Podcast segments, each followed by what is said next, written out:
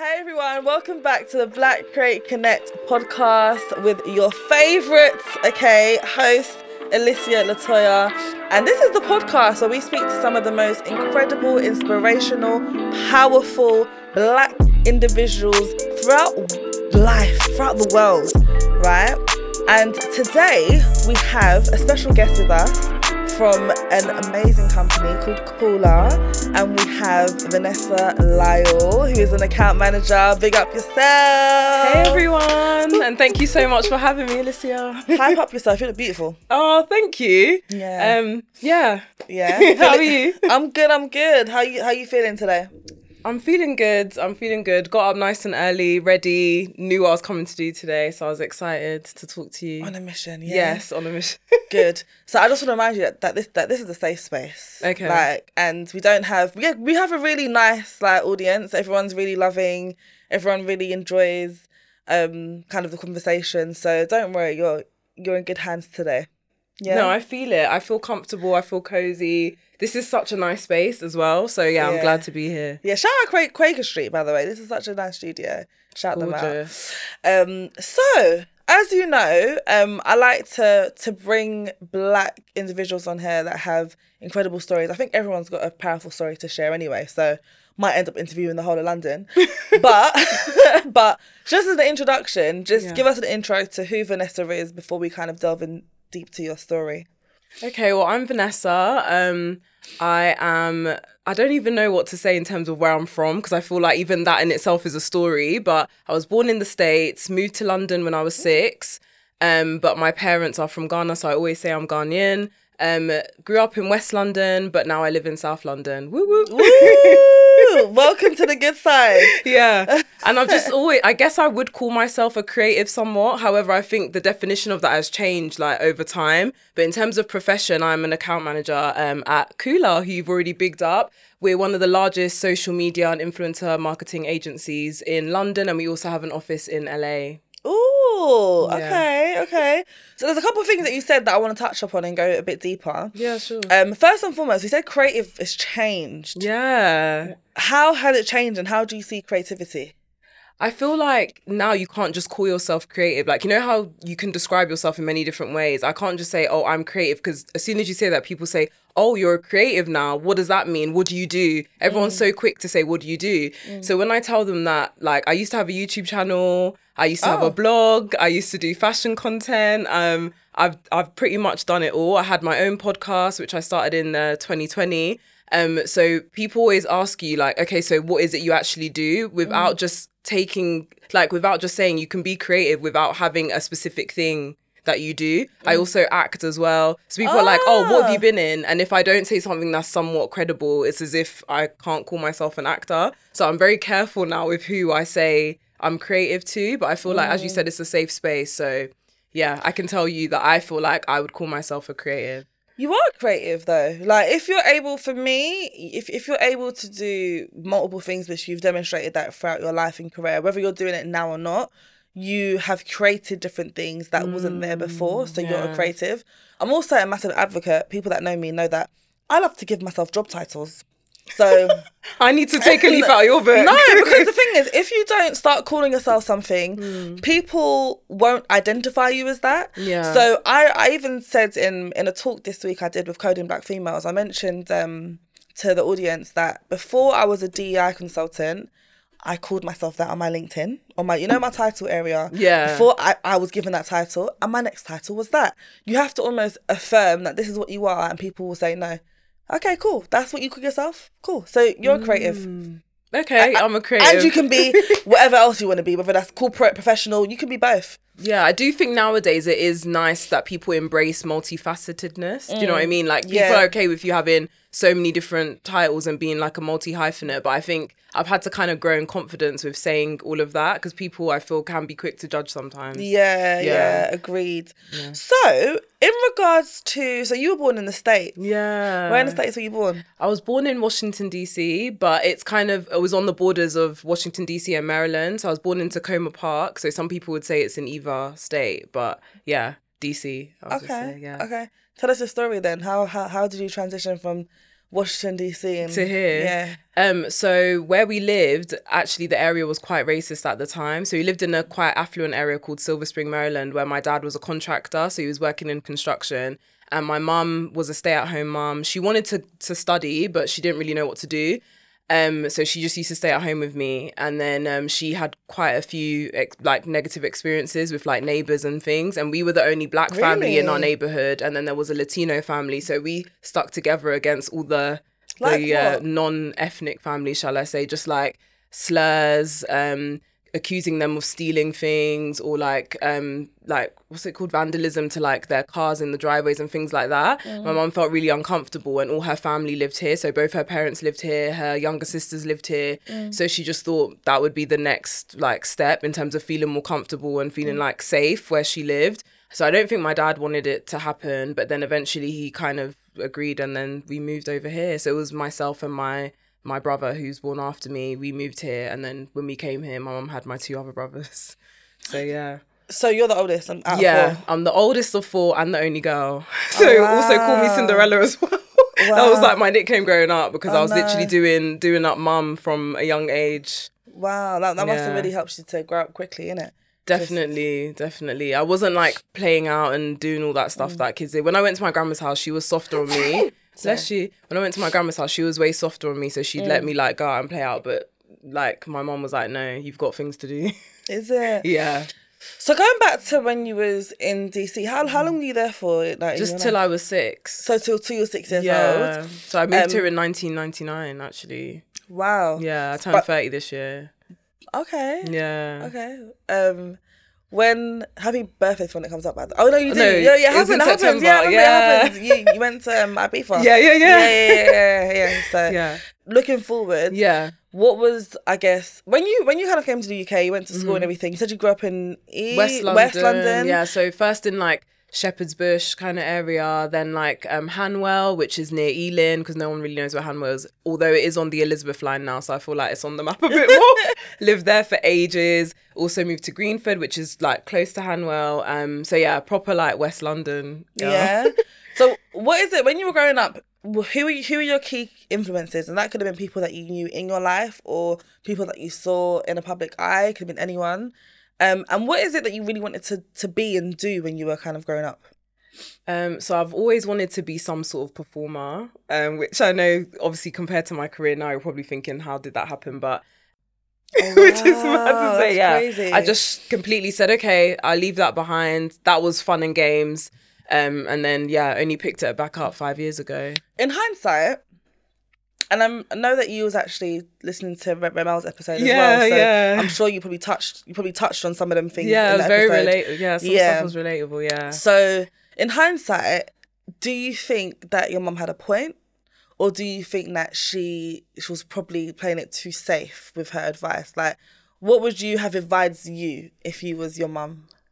I would have, I thought she played it safe, and I would have told me to do whatever I wanted to do. Because I still did, so I did Spanish, economics, government and politics and English language. Mm. I think could have thrown a little drama in there. Do you know what I mean? It wasn't completely all artsy A-levels. And I think it would have helped with my confidence as I was going through my teen years. Because I think as I lost touch with acting and performing and being on stage, I kind of lost my confidence kind of growing up. And I think your kind of late teens, early 20s are your formative years. I know we learn a lot, obviously growing up, our brains are massive. We're here to soak in so much knowledge. But I think your late teens and when you start to be conscious of yourself, am I pretty? Am I this enough? Am I that enough? I think that's when you need all the confidence. And I think being on stage really helped with that. So yeah, there was definitely a correlation between low self-esteem and then not having that exposure to being on stage.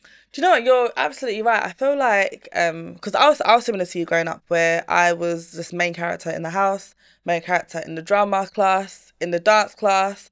I was I may not have been the best, but I loved it. Yeah. And there was a certain level, I think my parents didn't realise that I didn't just do drama for the sake of a career. I did it for the sake of the feeling of it. When I was in college, just to even connect with you on that, I remember I think I did business, accounting, some other serious subject, and then drama. And I was like, I needed that balance in my schedule. I can't just be doing serious all the time. If I feel like I'm having to mask myself a little bit and just be serious. And drama was a time to just be free. Do you remember freeze tag? Did you know? Did you play freeze tag? Love a freeze tag. Yeah, all the games. Yeah. I loved all the games. Proper got into it. Gets you warmed up, ready. Creative juices flowing. I loved like improv. Like I loved all of that stuff. Yeah. What value do you think drama has to today's life? If you fast forward to us being adults now and you know, working in a working world, what correlation? Because I see so many different benefits of drama for today's life. But what do you kind of see? I don't know if this is the answer you want me to say. No, say what you want to say. I think it definitely teaches you to fake it till you make it. I think we always assume that, oh, this person has this title, so they're this important person. But like you said, you gave yourself a certain title when you knew who you wanted to be. You used that title to reaffirm yourself. You gave yourself a role, then you kind of played up to that. Not necessarily faking it, but you know what I mean? Yeah, yeah. And I feel like drama skills definitely help you with that. I think being someone of an African background, so I'm Ghanaian, it definitely helped with code switching as well. I remember growing up and loads of people telling me, oh, you speak too much like a white girl, or, you know, you're not black enough because I speak too articulately. Well, actually, that's my power and I can switch up if I want to. So there's times where I've had to make people feel a little bit more comfortable being around me. And I would kind of, you know, add slang to my vocab, but I did speak like that at home, but obviously people didn't assume that. People thought I spoke like very posh in comparison to how I'd be at home. So I'm always using it to kind of adapt to different like communities, different groups, and to like get along with people. One of my first jobs was actually working in a school as a pastoral manager, part of like a pastoral management team for sixth formers. So I kind of looked like them, not going to lie. But because I had those drama skills, I kind of played into, no, I'm the adult here, you listen to me. And there were certain groups of kids that I would say teachers would call challenged or out of touch. And I thought, how dare you say that to them? You should come down on their level and resonate with them and find something that you can use to be relatable to them, because they're just as valuable as any other student. So I think drama skills definitely helped me with that. Like I'm really quick to like make friends. A lot of people find me approachable and I just love meeting people. Yeah. Do you know what I mean? Like even sitting down having this conversation, I feel like I've known you for ages, and I think drama makes you feel comfortable with that. Do you know what I mean? 100%. Yeah. I agree with you. I think it's, I mean, to add on and to even elaborate more on what you said, I think it's even the empathetic side of things. Like definitely. I feel like I can empathise with a lot of different type of individuals, because in drama they force you to think, imagine you had gone through this experience and this is what your circumstance was, and this is maybe a condition you might have dealt with, or whatever it is. It really helps you to put yourself in the mind frame of someone else, so that you can at least connect better with people in a more genuine way. And there's so many benefits to that. I mean, it helps with your influential skills as well. If you can influence, if you know how to influence well, you can get very far in life. Like, not manipulate, but influence, because you understand. There's a difference. Exactly. So I feel like that's helpful. Like what you said with the people skills, the relationship building skills, when it comes to like, even for this podcast to survive, I need guests. That's what people don't realise, like guest relations, like, you know what I mean, reaching out, networking. So, and thank goodness, for whatever reason, the guests are flowing in, like, up until bookings 6 months in advance, which I'm so grateful for, which tells me, great, this is a sustainable podcast. And that links back also, I think, to drama as well, because I'm able to be engaging in conversations, to listen to, and I've spoken to so many different types of personalities, like personalities that I don't think I would have probably sat down and spoken to on a normal day, but I'm glad I did, because it really gave me a different perspective. And do you know what I mean? So anyway, sorry, going into one, but cool. So you did that in college. Yeah. Well, I didn't do it in college. You didn't do it in college, sorry. So you didn't do it in college. Until I was 25, I picked it up. What is it you wanted to do then at that point? When you was in college and you did these various subjects? That's the thing, like, I think because I lost that creative side of it, I wasn't really sure. So I was kind of going with the flow. I was always good at the subjects that I chose. So, like, Spanish, politics. I think because of my American childhood as well, and me reading all those books, I always knew I wanted to do something like in American politics or something. But generally, if I'm just looking like big picture, I just wanted to help people, which I know sounds really like, some people might say it's cringe, but that's what I've always wanted to do. So whatever it is, something that would make me feel like I'm purpose driven and I'm creating change is what I wanted to do. But I couldn't tell you like one definitive thing. In the back of my mind, and even till now, I would love to do acting. I'd love to actually do more acting. I'd love to do more creating. I'd love to bring back my podcast, you know what I mean? But that's, again, why I love my role now as well, because it is an extension of that. It's helping people. It's helping brands connect with culture, connect with their target audience and whatever that is. So, yeah. That makes sense. Did you go to university as well? Yeah, I went to University of Kent. How was that for you? I would say it was the best years of my life. It wasn't at uni, it's the best years. Uni is the best years ever. I was richer, I was partying more, I was more sociable, my body looked good. I know, that's not good. But now I'm like, wait, I didn't appreciate it back then. We were poking and prodding, thinking, oh no, this looks too this, my lumps, this, that. Yeah. I was in shape, I was having the time of my life. I cut all my hair off as well. Really? In second year, yeah, so I'm 10 years natural now. But I cut all my hair off second year when I was 20. And again, who did I think I was to have the guts to do that? Like, I don't know if I'd do that now, but back then I probably was shook, and I still did it anyway. Yeah. And I still did freedom. When lectures, same way, yeah. The level of freedom that we had, because we also knew that we're going to be fine. For some reason, I didn't worry about my livelihood then. I just thought, I'm going to be fine. Like, there's student finance, I've got my parents, I've got my free jobs that I'm juggling somehow and still having my best life. So things were, like, I agree with you, uni days were fantastic. However, 30s, I know you just entered it, are brilliant. That's what everyone says. 30s, so I'm excited. I'm excited to see this. 30s are brilliant because you're so, like, I find that in my 30s, I'm just so transparent. And when you're transparent, you just live a life that you want to live. Like, people just, you do what you want to do. You're like, do you know, I want to do this. Yep, I've gained weight. So what? That's happened. Yeah. Don't like it, you got to lose weight, babe.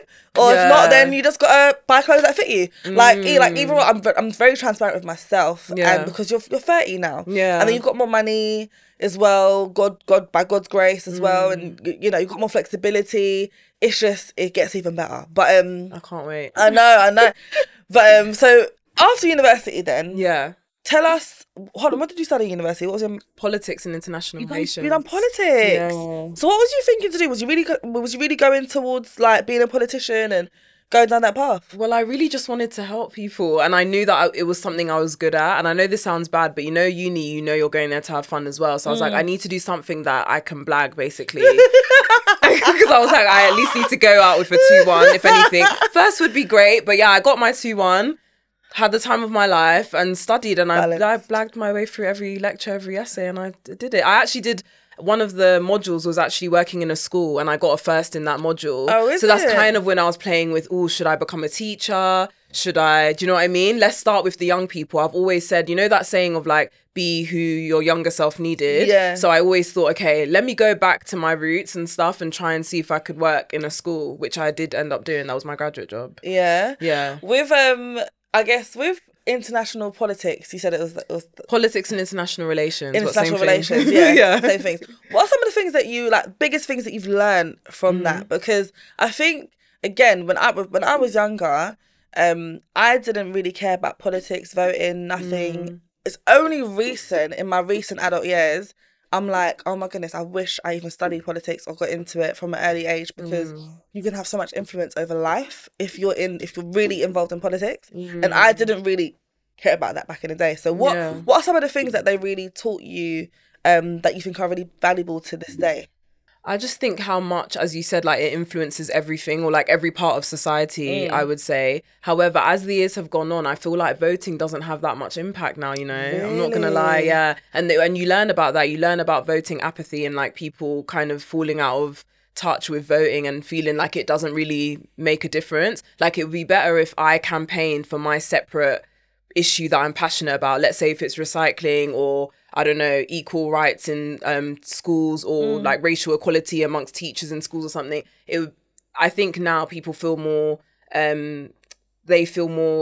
led to do that. Like kind of work on a certain campaign issue rather than say, I belong to this party. Right. Because I feel like even within the parties, people are divided and there's no clear direction as time has gone on. So it was very much like you could pick all these different modules and it was from all over the world. So you could do like American politics, you could do European politics. So I did a lot of America. I preferred the American politics because I feel like that's way more interesting and there's way more influence over in the States compared to here. And here's a bit wishy-washy, if I'm honest. Like what? How? Like what's the difference that you identified between American politics and UK politics? Like it's very clear that like left is left, so Democratic Party, and right is right, and Republican Party. Whereas here now, I feel like this sounds like I'm trying to be political, but I don't feel like there's that much difference now between the parties here. I think we think of how it was back in the day in terms of like the Tony Blair days, because that's when everyone says we're like the glory days of like the UK. The Labour Party is definitely not like that now. A lot of people aren't happy with Keir Starmer and some of his views and some of his policies, and they are starting to veer more moderate to right rather than left. And I get that a lot of people don't like Jeremy Corbyn because they find him too left, but at least he's actually demonstrating what a true like Labour left-wing person is meant to, rather than Keir Starmer. I feel like he's veering to the right now. Do you feel comfortable sharing your political views or no? Well, yes. However, it's actually interesting because as an American citizen, I can't vote. So I've never voted here. I've only voted in American politics, which you can do like through the embassy here. So how have you managed to get your stay here? Like, so my parents have British passports, so I have indefinite leave to remain. Which is annoying because you can't vote, but you can stay here as long as you want, basically, and work here, and it's fine. You can't have dual citizenship. So you can, but it's very tricky having both British and American because they're like the two like major. So a lot of people do a lot of like dodgy stuff to get both, basically. Right. So I just thought, do you know what, since Brexit as well, I said, not to be rude, there's not really many benefits to the British citizenship now. So I've just left it. Yeah. Whereas with the American one, I can travel anywhere and stay for like 3 months, 6 months. Some of them indefinitely. So yeah. I just left it rather than paying all that money. Exactly.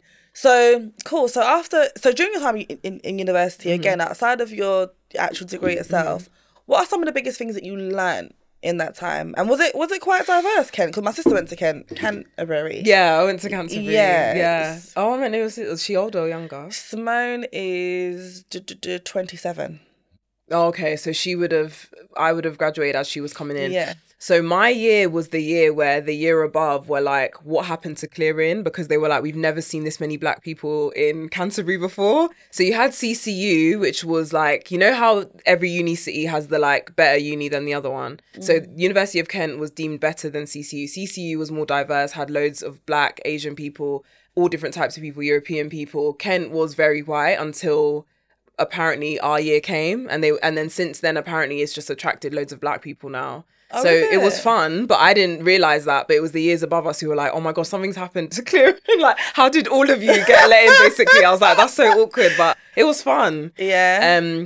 I would say, though, I did learn, this might get a bit deep now, but I did learn about like mental health. So I've never been able to address some of the trauma that I had growing up. And I think it wasn't until I had my first ever therapy session as part of I went to the GP at the uni being like, I need help. They gave me like this test. Really? They were like, we think you have depression. And they booked me in with my first ever like therapy appointment. I did do counselling in secondary school, but up until then I hadn't done any sort of counselling or therapy. And that's when they told me, we think you have like depression. And everything just clicked and made sense for me because I would say from a young age, I always felt this deep sadness, but I never knew what it was. And because everyone saw me as this like bright, confident, well-spoken person, they just always dismissed me, including family, including friends. They were like, you're the life of our group. Like, how could you have depression? They never thought that the two could coexist. So I learned a lot about mental health in that time. And I learned a lot about myself just as a person, like who I am, what I stand for, what I don't stand for. And then a lot about other people as well. Like, friendships was a massive thing in uni, and my best friend and my closest friends are people I met at uni, but there's also a lot of people that I would never rub shoulders with again, who I met at uni. Some of them are doing big things now, that, you know, there are names that you probably recognise, some of them not so, but yeah, it just taught me a lot about people, how people operate, who to trust, who not to trust. So I learned a lot about that stuff. Thank you for sharing that, by the way. Oh, no, that's fine. That's quite personal. In regards to your depression at the time, yeah, is that something that your therapist helped you get through? Did they give you any like medication or anything for it, or did you just work through it through talking therapy? So imagine that was my first and last one, like at uni, because the guy also therapy session. Yeah, so the guy also dismissed me. It was an older white guy. He said he grew up in Kenya. I don't know. Yeah. So he was like, oh, you know, I'm African too. Da, da, da. So I thought we were getting along. Same way I'm kind of talking to you. I was telling him what I was going through. And he was like, I've never seen someone so bright, so bubbly, so well-dressed come into my room. He was like, he was like, you do have depression, but he was like, I don't think it's anything serious. I think you're going to get through it. And he was like, I can't really. He's like, there's people outside. No, like, he didn't say that. He said, there's people in the waiting room in their pajamas self-harming, and you look very presentable. He was like, I don't think. He was like, we have a long waiting list and stuff. I don't think it's worth like giving you additional sessions. Wow, yeah. That is crazy. Yeah, because that's also a crazy bias that makes people think that if you look a certain way, that means you must be fine because you look a certain way. Yeah, but internally. Different story. Yeah. Yeah. So what did you do to kind of get through that? Literally leaned on my friends, told them what I was going through, whoever I was dating at the time, and that's all I had. Because yeah, again, my family are very religious, so my mum's not. I mean, now she's very accepting, but back then she was like, "What do you mean depression? Like, shut up," kind of thing. She wasn't really having it all helpful with kind of helping me get through it. And she wouldn't accept that like my childhood was part to play in it and all this kind of stuff. So yeah, it was just my friends and again, uni life, uni vibes. That's what got me through and got me my 2-1. Yeah, yeah. Just not to touch too much on it, but for anyone that might be going through depression at the moment, yeah, because I feel like it's very common.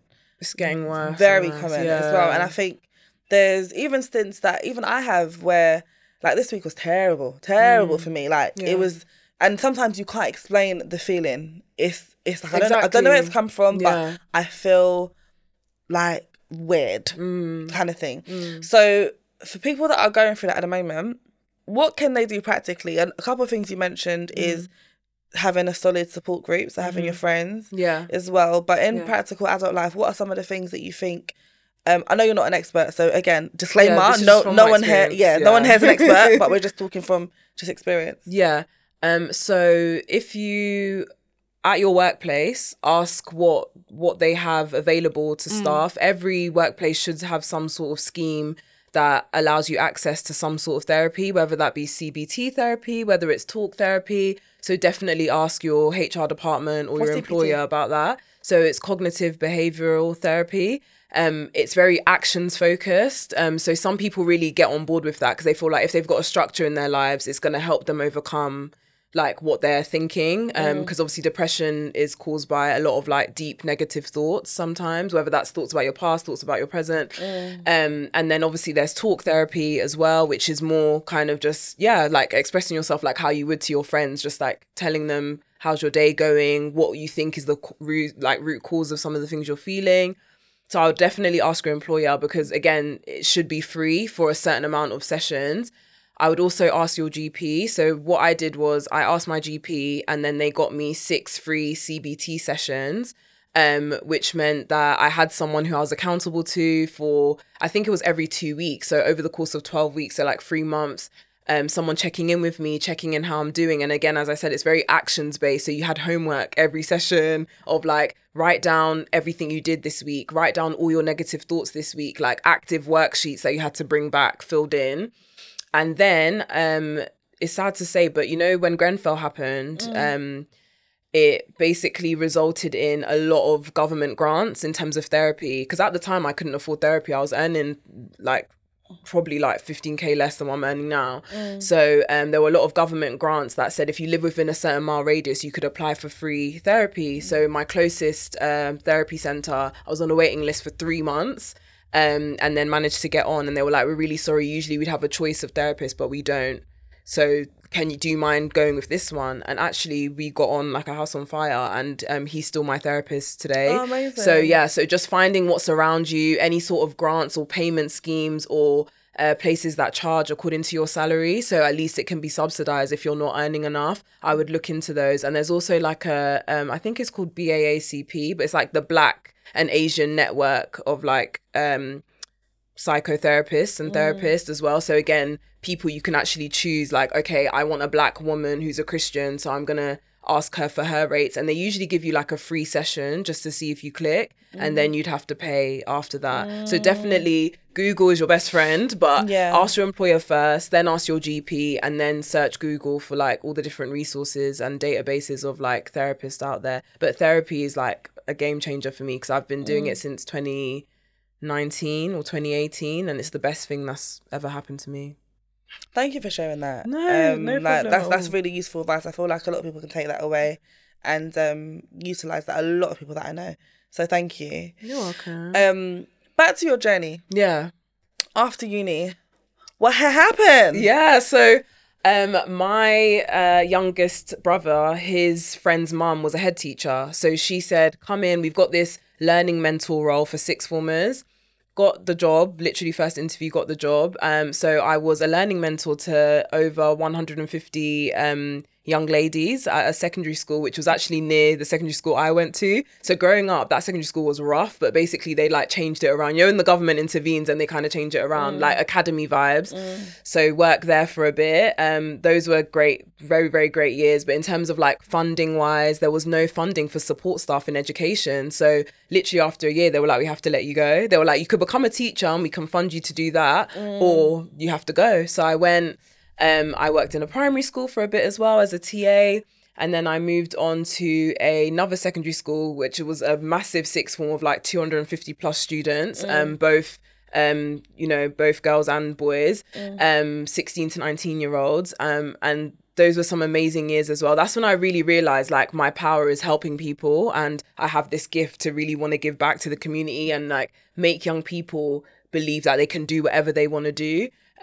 So yeah, a lot of my students now, I think the oldest lot will probably be like 20, 25, and they're doing bigger things than me. They earn way more than me. They've got their own businesses. They're so like incredibly talented and like doing so many different things. Lots of them. You keep in touch with them? Yeah, I keep in touch with quite a number of them. Yeah. One of them just had a birthday the other day. So I was there. No one knows that I'm 30. So it's a bit awkward when they're like, oh, hi. And their friends are thinking I'm their age, and I'm like, oh no.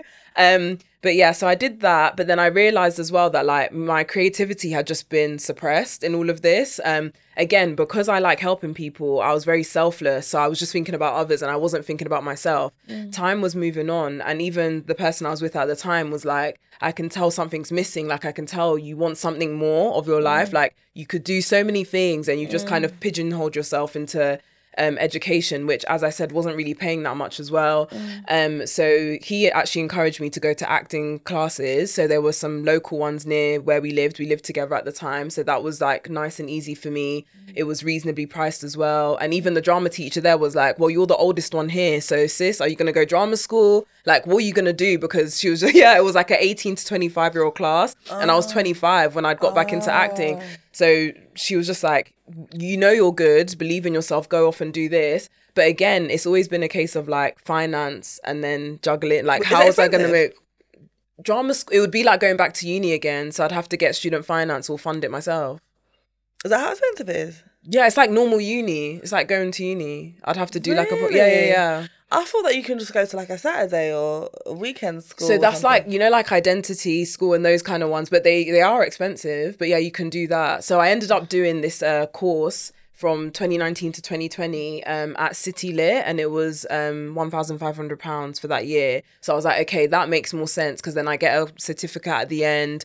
I've kind of refreshed myself of like what I learned in GCSE drama and what I knew like as a young child in stage school and stuff. So that was fine and that was fun. But again, I was like, okay, career wise, what am I doing? Because I was going to auditions and things like that. But again, obviously those don't pay. And if you don't land the roles, it feels like you're just doing the same thing in and out, and you're not really landing much. The roles I did land were like not very well paid, or they were only for like a certain period of time, and then it's like, hey, what am I doing? Obviously lockdown happened as well, so I actually won like a scratch night performance competition, me and two friends. What's that? Yeah, I worked with Black Ballad over lockdown for 10 months, doing like community management, and I was also like Toby's PA. I worked for, do you know, Social Fix by Mercedes-Benz, and I did some like freelance copywriting and like event kind of production. But again, because it was lockdown, it was all virtual, like Instagram lives and stuff. How did you get the interviews? I just applied. I just reached out and applied because I was like, okay, I can't do acting, but I want to help the community. How can I bridge the two? So that's how I best felt I could do that at the time. Were you doing your YouTube, your YouTubing and fashion stuff at the same time, or not yet? No, so I did that back in 2016. Like as soon as I came out of uni, that's when you started. The next year, I started doing YouTube, and I did it for about a year, and then I left. You know, if you would have continued. I know, because I heard that on the Ramel's episode as well, that you were saying you were kicking yourself over not doing it. I'd be big, but I know. I'd be one of the OGs. Yeah, no, yeah, you would, like, if you just continued. I know. But again, it's like, it's weird when, like, you have a vision for yourself, and if you let people's opinions infiltrate that, you're finished. Yes,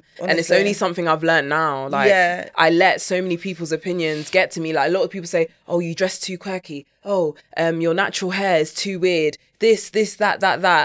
I only cut off my hair because I was watching all the naturalistas, all the like OGs that were like doing the big chops and stuff. So if I believed in myself as much as they did, I would, No, you would, because also, big time. Like, I think people get so, people's opinions are nice, and sometimes people around you, that's lovely. But when you have a vision, a 30 vision for yourself and your life, you have to be delusional.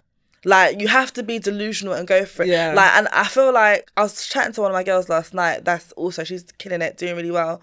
And I had back-to-back conversations with two different ones, both killing it. And we both was like, yeah, we're all delusional, aren't we? Like, because we have visions about things that don't exist. Yeah. And we find a way to create it. So, yeah, I did it way back before all of this. But, yeah, just didn't... I don't think my skin was thick enough, and some of the comments really got to me, and I just left it. Really? Yeah. I got called all sorts of things. I got told my nose looked like a red pepper. Really? I got by obviously random like fake account. Like now I'd be like, well, you're the one behind a fake account. But back then I was like, oh my god, someone said my nose looks like a red pepper. Do you know I haven't read one comment from any YouTube video? Not one. I don't read any of them. Now I don't think I would, but back then you're like, oh yes, like you can't. No. I don't read any negative comments. I don't read them. Yeah, I've even had some on my personal Instagram page before on one post, and it was only because I was talking about black people thriving and everything. I think they were just saying, why are you talking about black people? And it was from a black account, and I thought, do you know what? I'm just going to delete it. Like, I'm just gonna ignore it and delete it. Like, you have to, because if you consume yourself with that, you're going to really feel, it's gonna affect your energy and your vibrations, which is, and you're not. Yeah, exactly. So anyway, but so you did that back in the day. Yeah. But during lockdown, you managed to navigate. You worked with Black Ballads. Yeah, you worked with Social Fixed. And also was doing like other part-time jobs on the side, working with charities. So.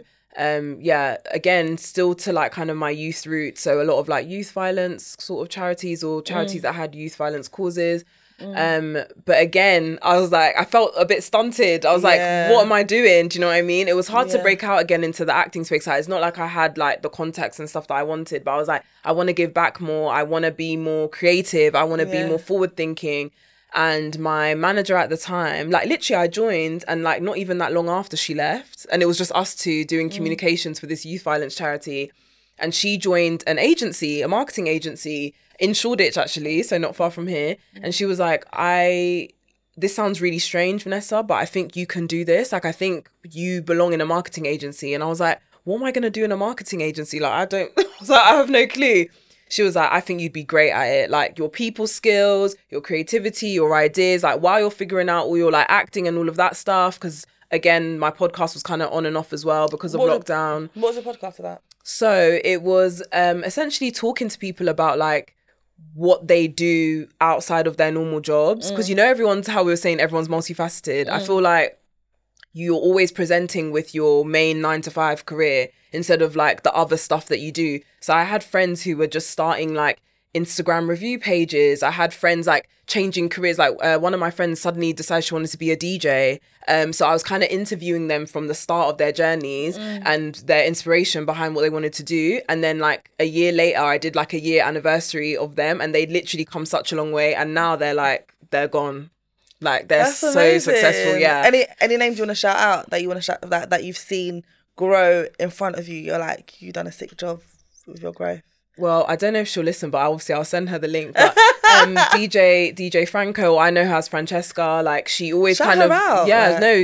Big up you, because she knew she wanted to do this and she kind of self-taught herself, put herself in rooms to learn how to DJ. And I think did a radio kind of show with her friends, and it was linking, because she's a Christian as well. I think I have this issue as well, battling my Christianity with my creativity, and where are the boundaries with that? How far can you kind of take things and stuff, especially when you're obviously exposed to like explicit content and whatever, explicit music.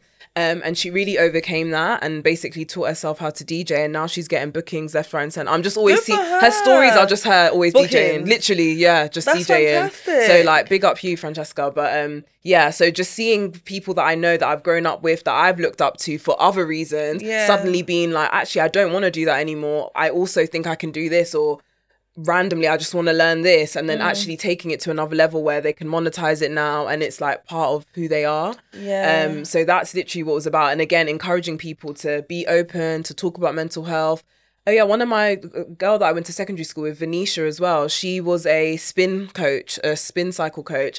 She just moved to Amsterdam to work for Nike. She's an official Nike athlete now. It's just like things like that, like people I always grew up around, and sort of tapping into them and actually having those deeper conversations beyond, hi, how are you? And finding out what their true passions are, and then like where they are now. So yeah, I started that in 2020, and then February, and then literally lockdown was March 2020, but I still persevered. I was doing stuff on Zoom, and I recorded it, edited it, did all the social media and everything by myself. You done all that by yourself? All by myself, from my house, bought a microphone, did it all by myself. All my weekends were dedicated to my podcast at the time. Really? Yeah. But the biggest piece of feedback I got was, oh, can we make it visual?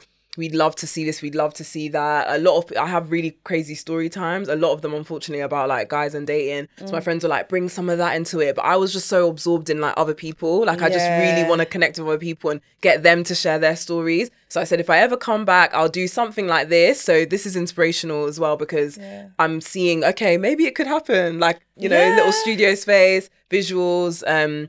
So yeah, that was the story of my podcast. But then, so my manager from my previous job said, I really think you should do this. And then I was like, oh, whatever. She physically sent me email addresses of all these different agencies and was like, just apply to be an account manager. Like, it's quite like it's not a junior role. It's kind of mid-level, just to get your foot in the door, then see how you like it. And then literally the rest was history. So I used to be part of an agency called Liberty. I know Liberty, yeah, so I was an account manager there for a year, and then, moved on to where I am now, which is Coolr. Amazing. Shout out that manager, though, that really helped to push you. Eleanor. Shout out Eleanor. Because it's people like that. Those are, I call them like just random angels in my life that help me to see something that I can't see in myself right there and then. Yeah. Those are very pivotal, like, important people, so...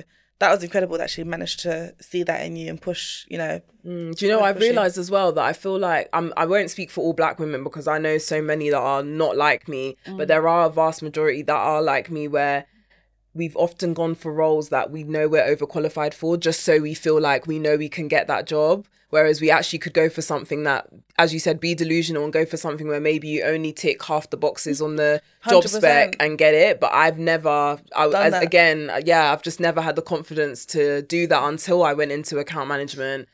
So I think she could see that like, yes, I was doing this role, but it was cushy for me. It was just a secure way to get paid, like whatever, like she could see that there was something more. And I have had previous managers say that to me before, like, are you sure this is what you want to do? Like, don't you want to be doing this? But she actually actively said, here you go, sign up to these, apply for jobs and like enter that field. Yeah, and that's magical. And I do agree with you. I do think that it's not even just black women. I think there's a lot of women in general. Like there's a statistic that says that men, they only have to... appeal to 60% of a job spec to apply. Women, it has to be 100%. And which is really belittling for us, because when you think about going into a role, you want to have some room to grow. You want to be able to stretch yourself in that role as well and learn new things. I think people often think about jobs as, I need to go in there and I'm giving my all to them, and I deserve to be there. No, they deserve to have you there. Yeah. So amen. So they need to also give something to you. What experience are they going to give to you? What value are they going to add to you as well? It's a two-way thing. Yeah. And when you start to see it as that, you don't feel as I don't know, what's the word? You feel a bit more worthy stepping into the role. Yeah. Like I'm in a role right now where this is completely new for me. But guess what? I'm taking it. I'm honest with my journey. Mm. If there's things I don't know, I find it out. I have the right conversations. I'll research where I need to research. I'll say I'll come back to you with that information. And do you know what I mean? Yeah. Just learn as you go. Like I promise you, I've been in so many rooms and conversations, and this is for anyone listening and watching out there with intimidating quote unquote people. And now I don't get intimidated by anyone, but you know, CEOs, white males that are very stern, whatever, and there's things they don't know. There's things when you have conversations, you explore things, there's things that they don't know because you have a different value that you add that they can't add because they haven't had the same life experiences. They don't have the same cultural insight as you do. Yeah. And our culture, black culture, is so influential. It's so powerful. Honestly, yeah. So we need to hold on to that and really know that every company values this. Yeah. It's extra sauce. So yeah, that's just a little quick piece of motivation. No, we love it. Really. Remind me as well to introduce you to someone after this episode because. Okay. They actually messaged in our group chat today. So for those that don't know, we've got a WhatsApp group chat of black professionals. Yeah, you can join. It's about almost 800 now. Oh, wow. And people post like opportunities, jobs, if they want to connect with someone, something every day. So someone today, they put out a movie in August. Shout out Kojo who put it out. He's filming in London again. So he was like, are there any actors that want to be in this movie? Hit me up. So I'm going to put you in touch with him. Oh, thank you. Yeah, I just remembered. This is why it's good to talk. No, that's what I mean. Because I wouldn't have known. Like, talk your things so we can connect to different levels. Yeah. So let's talk about Coolr. So you're right at Coolr. What's it like at Coolr as a black employee, a black woman? Let's keep it, talk to me. So I would say I'm one of... There's about 6 of us, which is in amazing. Terms of like black employees, and I feel very blessed to be part of that group. Majority of us are within the DEI committee as well, which is really nice. But in general, what I like about Coolr is that I don't feel like I have to be fake. I don't feel like I have to put on a mask, and I don't feel like I have to code switch. If I now want to speak a bit of slang, because I'm Ghanaian, if I want to speak a bit of tree, speak a bit of fancy. Obviously, I wouldn't do that on a client call, but if I want to do that with my colleagues, that's fine. If I want to put on an Afrobeats playlist, that's fine. And I like to be able to show up to work as myself. So that's something that I'm really grateful for, which I haven't had the privilege of in other companies. It's rare. It's very rare. It's very rare. And I felt like that as well. When I went to, so to give you all context, I went to Coolr office a couple months ago to do a workshop, and then I just kind of chilled thereafter. Kind of got my laptop out and just chilled, and I felt that energy. Just really cool. I think I was watching the video back of the Simmer challenge, and I was like, no, but to do that Simmer challenge, and for those that don't know what Simmer challenge is, it is Simmer. Pass me the keys. No, Vanessa failed it. What? Isn't it? Pass me the keys to my boomer. No. Simmer. Who got the keys? Who got the keys? I was gonna say it's very similar to that. Like, I think someone did that in the video actually. They were just like, "Pass me the keys." But I did know it. You put me on the spot, guys. I do know my music. I might have to say it again. I did put it on the spot. But that's basically the challenge where you go around to everyone and say Simmer and see if they know, see if they catch the vibe. Yeah. Which I think you can only do that in certain workplaces. So exactly. And Coolr, we're big on our social channels. So obviously we're very busy. Clients always come first, but we do have our own social channels, so TikTok and Instagram. So follow us. We are Coolr, and we do the trending challenges, and that was a big one at the time. What about your role? Tell us about your role. Yeah, so I'm an account manager, and our role is to basically be that bridge between the agency and the client. So we're the client facing, I would say probably one of the most client facing roles in the agency, because we have the most contact with our clients. We're the day-to-day contact basically for anything going on in that account. So be it the weekly status meeting, be it when we're having sort of brainstorms, when there's shoots, we're the ones that tend to go on the shoots as well. So yeah, I would guess that's it. Like, you have the most contact with everyone in the agency because you get to work with every single team, and then also your client would know you more than anyone else on that account team, because you have that daily contact with them, whether that's via email, whether that's phone calls, sort of Zoom calls, or even on WhatsApp. Like, we tend to have like WhatsApp chats for each of our clients for anything that comes up out of hours, anything we need like urgent responses to.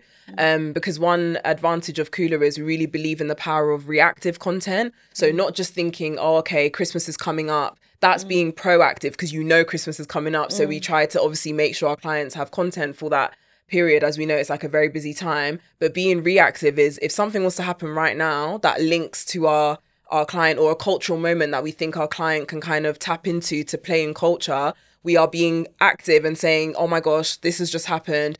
Here are 5 ideas of tweets that you could do to respond to this, so your audience knows that you understand culture, and that's how you bring your audience in and make them trust you as a brand. So yeah, that's basically what an account manager does. So would you come up with a lot of the ideas that they execute, or is it just more so, do you talk with the creative team and the creative team come up with the ideas and you translate those? Is that how it works? Yeah, so we've got 2 teams that fall under creative. You have the editorial team who kind of do like kind of copy, so like writing kind of ideas, as well as just your day-to-day kind of ideas, which we call hygiene. And then you have your creative campaigns team who do like the kind of hub and hero level ideas, so like the massive campaigns where there's like huge budgets for. So they primarily make the ideas, but what I love about Coolr is you can also come up with the ideas. So quite often, because the accounts team is the most familiar with the client, we know, oh, okay, there's this idea, but actually we know the client is obsessed with, I don't know, memes. So we know, let's put forward some meme content because we know that they're going to like that and that's going to resonate with the brand. Right. So actually, we can actually be really instrumental in like a brainstorm, because editorial can come up with the craziest, wackiest ideas, but we kind of say, okay, then out of all of these, we know really what the client will actually approve. Right. Yeah. That Whereas other agencies, it's kind of like, everyone needs to stick to their lane, and some are very collaborative. I'm not, you know, saying other agencies aren't, but I have heard of cases where like you stay in your lane, like you're an account manager, you do that, and we will lean on the creative team instead of, why don't we all just collaborate and do it together? Because we actually have a thing called Coolr Kitchen as well, where anyone can come in 45 minutes every Thursday afternoon. Anyone can come into the room. There's briefs that get put on the table and we all just shout ideas and like brainstorm and come up with ideas together for like all sorts of campaigns. Yeah. I love that. That's so collaborative. And I feel like, what's the size of Coolr? I feel like it's quite small. Oh, well, that's the thing. When I joined, I would say it was like 40, 50 people. Now we're close to 100, and we actually have this thing. Yeah. Now we have this whole thing where we're like Coolr 100 because it's really close to that mark. If not, I think we're at Coolr 100 now. Yeah. So it's grown massively since I joined, and I joined in March. Coolr sounds like a fun. There's certain companies that I would work for.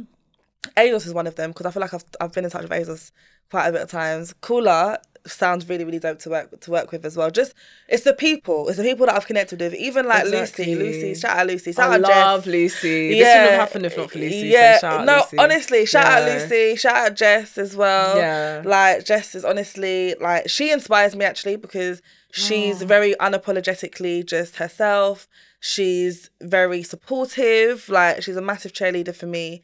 And yeah, she still kills it in her lane as well. I just like women that just uplift other women and just do their thing at the same time. So yeah, honestly, what I like to do is when I wrap up a podcast episode, I like to first of all know what's next for you. So if anything, not that you're moving on from Coolr, but I mean in general for you. And then also leaving with a piece of like dope advice for listeners. So particularly the Black community, what they can do to elevate and just be the best version of themselves. So what's next for Vanessa? What other things do you want to explore? Pull it out there, because you never know who might reach out to you for stuff. True. Yeah. And then also advice. Yeah, so I recently did a voiceover course. Oh. So yeah, because I think that's also a nice bridge between, it's not going back into like full-time auditioning all the time and doing acting, but it's a way I can actually use my voice and my creativity. Every voice can be a voiceover artist the same way every person can be an actor. So I've recently just did a course in that. So yeah, I'm building that skill up at the moment, like doing my voice reel to then share it with people. So I do a lot of influencer marketing at Coolr as well. And obviously we know that has massive earning potential. But for people who maybe they don't want to put themselves on camera, they want to be faceless, try voiceover work. Because it's the same earning potential, really? Without needing to show your face. What different voices and accents can you do? How many different ones? Give it to us. Well, accents. Yeah, so I want you to say in different accents, yeah? You're now listening to the Black Crate Connect podcast, but give it to me in different types of... Be as wild as you want to be with them. I just want to hear. Come on. Okay. Let's go.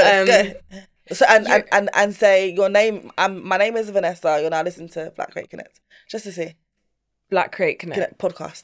Yeah. But you know South African accent. That's another one I'm trying to South African, because it's the Black Crate Connect podcast. Oh, you know? That was really good. That was really good. But if I was to say, I think black helps you get into it. That's what I use.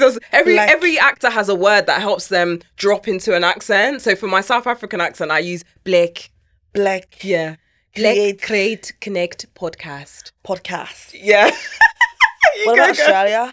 He's Australian. Australian accent.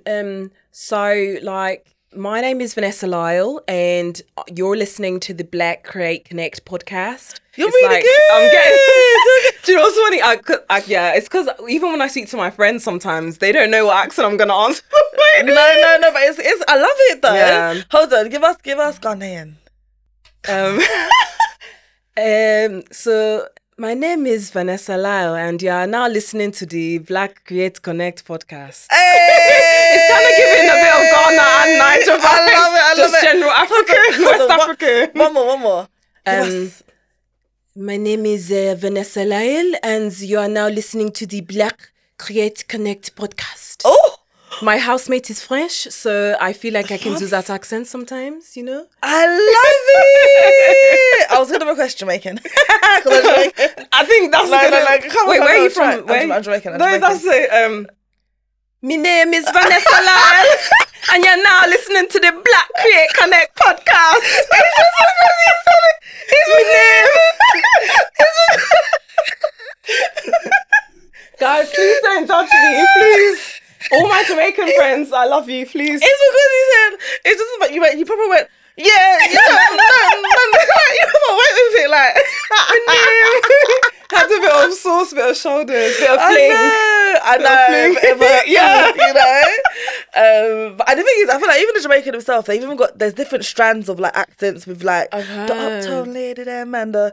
And a rough lid and a yardie them and do you know what I mean? It goes into different streams, even in the UK, even in London, like South London, East London, West London, there's different variations. Mm. But you're good though. Oh, thank you. No, I love that, honestly. So actually today, what's one action you can do, whether that's writing in your journal, whether that's writing a script, whatever that is, whatever that looks like for you, to get closer to that bigger vision? Because if I did that ages ago, I feel like I would have hit that by now. It's personally, honestly, it's one day at a time. That's such brilliant advice as well. Because even when I think just practically the podcast, I think when people go on my podcast and see 78 episodes, it feels like a lot. But I'm like, that took like almost 2 years. Like I only just did a bit by bit. So it feels like a lot to a new person, but actually it just took one day. You have to record. One day you have to go for it to be edited. One day you got to do this. And it accumulates over time. And then you actually see the results of whatever it is you're working on over time. So that's brilliant advice. Can I give something else? Yeah, of course. Go ahead. I feel like as well, like you never know how you make people feel. Like just because you have a personal opinion of yourself, that shouldn't affect like how people think of you. And I think sometimes we should lean into like, because you know there's opinions. Obviously the negative ones, no. But there's times where people have believed in me more than I've believed in myself. And if I stepped into that belief, again, my confidence, different. Everything would have been different. The way I move would have been different. And it's funny how the same comments I get now are the same comments I got when I was that little girl interviewing people, sitting on my mum's lap. And I just wish that I had tapped into that sooner. So maybe you should tap into that. When people are giving you compliments, it's for a reason. You're hearing the same thing again and again. Don't ignore it. Tap into it, lean into it, embrace it, and become that thing, because that's what you are to other people. Exactly. So yeah, because I didn't do it, go ahead and do it yourself. And you're going to do it now as well, because I can tell that you're a star. Oh, thank you. Main character energy. You've got beautiful energy. For those that are not here in the studio right now, I can tell you much. The energy is full of high vibrations, because different people bring different energies. No one really brings bad vibes to our podcast, but sometimes it's very serious, sometimes it's very light, sometimes it's very fun, sometimes it's energetic. Yeah. And you just bring a very happy, warm energy. Oh, thank you so much. So thank you. It's beautiful. And thank you so much for listening, everyone, to this episode. For those that don't remember what Black Create Connect is, remember we connect Black professionals to jobs within like creative industries. Yeah. So make sure you check out our job board. We have the job board. Look, join our community, subscribe to our newsletter. We've got our group chat. So if you want to join the group chat, then drop us an email at hello@blackcreateconnect.co.uk. Follow us on socials, and don't forget to share this bad girl episode. Not too bad as in bad, but as in it was a bad girl episode, because Vanessa's a baddie. Oh, okay. Thank you. She a baddie, so she loves you. Hey, she's a baddie with her baddie friends. Hey. She's a baddie. And I want you to share it, listen back to it, and thank you for rocking with us on this episode, and I will see you all on the next Black Great Connect podcast episode. Thank you. Bye.